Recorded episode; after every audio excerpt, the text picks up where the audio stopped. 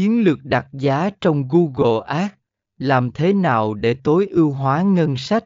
Phần 8C Tại sao lựa chọn chiến lược đặt giá quan trọng lựa chọn chiến lược đặt giá đúng có thể ảnh hưởng đáng kể đến hiệu suất của chiến dịch quảng cáo. Nó không chỉ đảm bảo rằng bạn không trả quá nhiều cho việc tiếp cận người dùng mục tiêu, mà còn có thể tối ưu hóa ROI. Chiến lược đặt giá cũng có thể thay đổi tùy.